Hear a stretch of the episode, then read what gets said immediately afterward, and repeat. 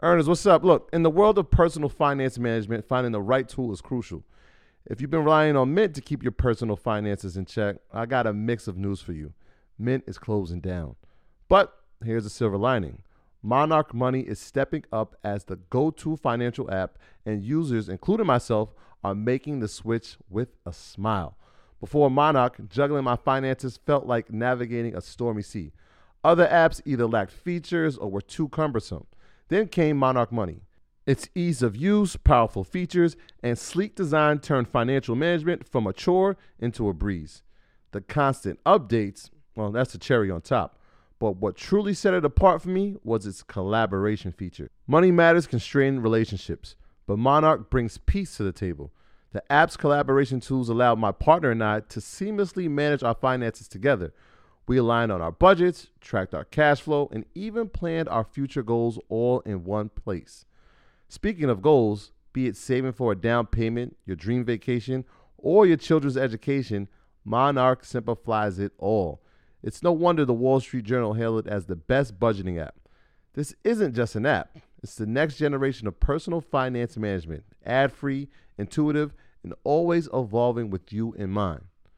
Now look, Monarch isn't just another app. It's the all-in-one solution. From effortlessly importing your data from Mint to customizing your dashboard to your heart's content, Monarch respects your privacy with a strict no ads, no data selling policy. This is financial management as it should be, focused on you. Look, after trying out Monarch for myself, I understand why it's the top-rated personal finance app.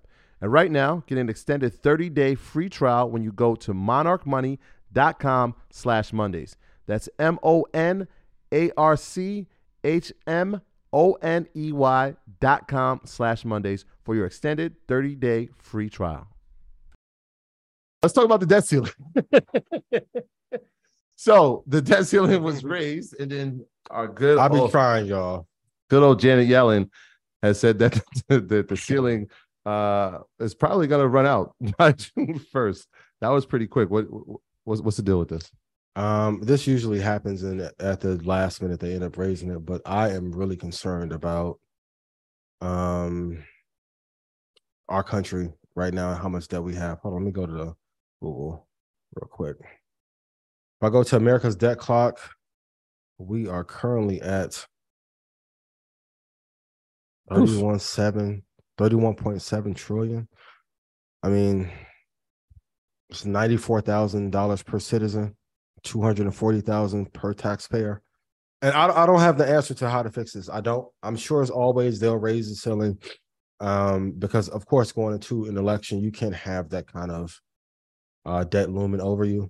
Um, it's not good for any candidate, but um, I'm just, when I look at the overall macro picture for us, I mean, like the, the money, the U S money supplies hit like a thirteen week low. Mm-hmm.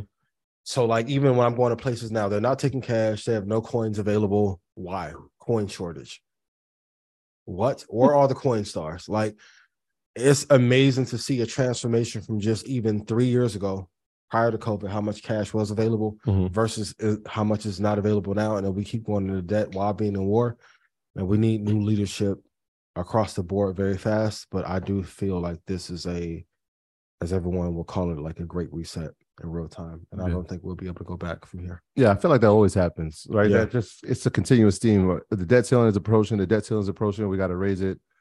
It's uproar until like the last minute, the last raise, yeah. and it's like, oh, it's not enough. It's yeah. like it's like the same theme over and over, over and over again. again. Yeah, nothing really changes though. Yeah, I guess we shall monitor the situation. We shall, but they'll they'll raise the ceiling. I mean, the debt's going to continue to get higher no matter what. Um, our and I was talking about this earlier with um F R C. So their debt to loan ratio was one hundred eleven percent. So ridiculous. They had more loans out than they did. Ridiculous. And say capital coming in. Our debt ratio, federal debt to G D P ratio, in two thousand was fifty-eight percent. Now it's one hundred twenty. So our country's debt ratio is worse than first than F C R, First Republic Bank. But everyone, you conspiracy theorists, Deontay, shut up, my boy. You do not know. This is my thoughts, Ian, the Red Panda Rebellion. Oh, you do not know what you're talking about. I will be at Citadel and J P. Morgan later this week and Meta. I'm telling you. What's the answer? To continue to invest, because even if, let's say, we come off the American dollar, You'll still have assets that you will be able to use in another currency. But I, this is scary for our debt ratio to be at. In nineteen sixty, it was at fifty-two point nine. nineteen eighty was at thirty-four percent. We're at one hundred twenty point three five percent debt to G D P ratio. So how much debt we have versus how much the country is making. We're upside down. Mm. America's a meme stock. Mike, clip that up. And nobody's coming to save us. At all. In fact, there was, and we'll talk about this maybe next week, there was more countries that are urging uh, their citizens not to use the U S dollar. Yeah, well, we'll add that to the to the, to the segment next week. This is a big week, though. It's a big week. Yes. And we kind of spoke about it before we uh, the show started, but uh, the Fed is going to potentially raise rates. Yep. What's your thoughts on it? Well, let's give our number, and we'll see what happens. I think a quarter. You think? I'm I'm with you. Yeah, I, th- I, I think, think a quarter percent raise. A, a quarter percent raise. Yep. What What are the impacts of that on the market? Uh, let's say this week. Oh, uh, some stocks will slide down. I mean, we'll talk about Apple later, but I think stocks will slide just a little bit. They keep saying that they want to destroy the job market, and we haven't gotten to where we need to be. Mm-hmm. I wish they would just rip the Band-Aid off and at one time get to the number where we need to get. I know that's not the best fiscal policy. I don't think